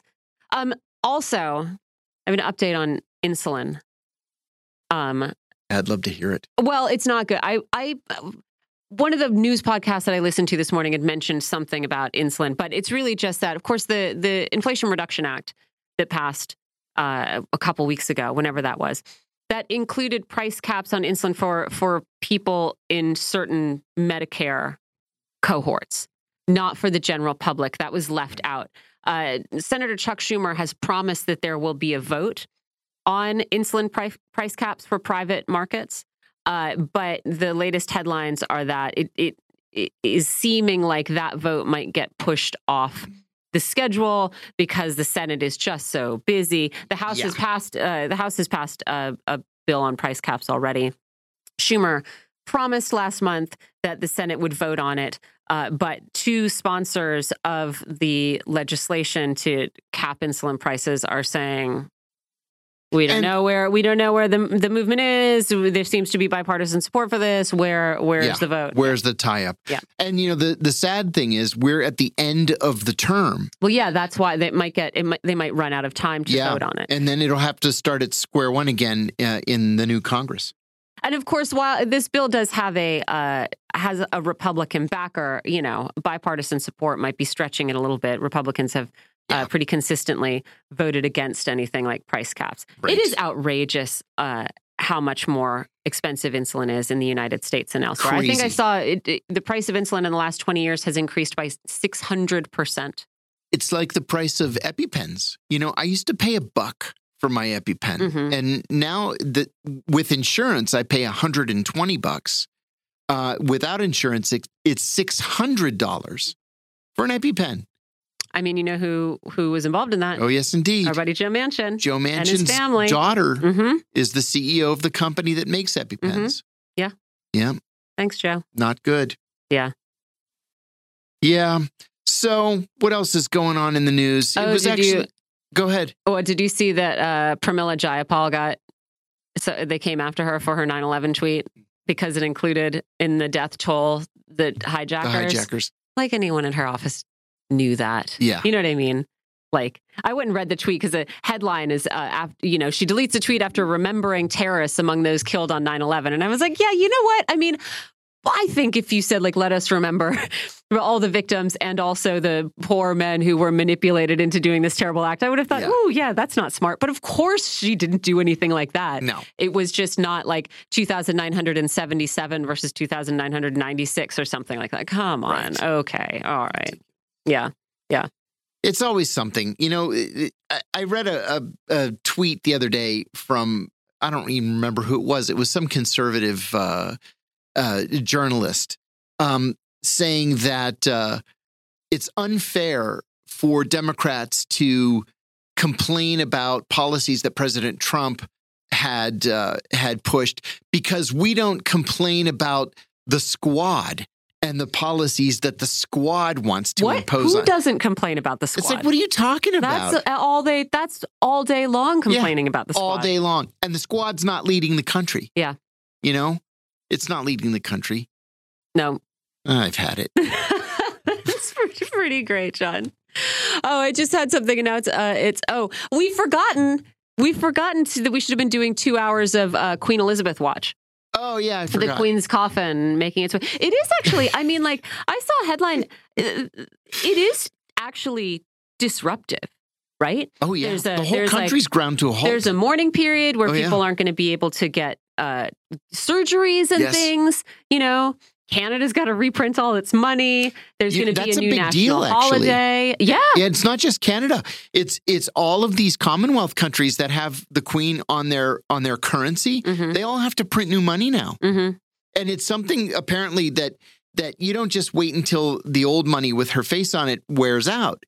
They've got to like burn it and produce new money with Okay, that's Charles a, now I support it. I want to go to the money bonfire. Can you imagine how much fun that would be? Even if you know it's like it is worthless and there's new money in circulation, still be really. How powerful would you feel just throwing bills on a bonfire? wow. Actually, never mind. Now I support wall to wall coverage of the Queen's death if I can go and take part in one of those giant bonfires. Well, we'll have to come back to uh, to Queen Elizabeth coffin watch tomorrow. We've Yeah. we've fallen down on She's still in Scotland. we've fallen down today. Uh, I think we're gonna have to leave it there, John. Want to say Sounds good. thanks to all of our guests who joined us. Thanks to our producers and engineers. And on behalf of John Kiriakou and myself, Michelle Witte, thanks to all of you for listening. We'll see you tomorrow.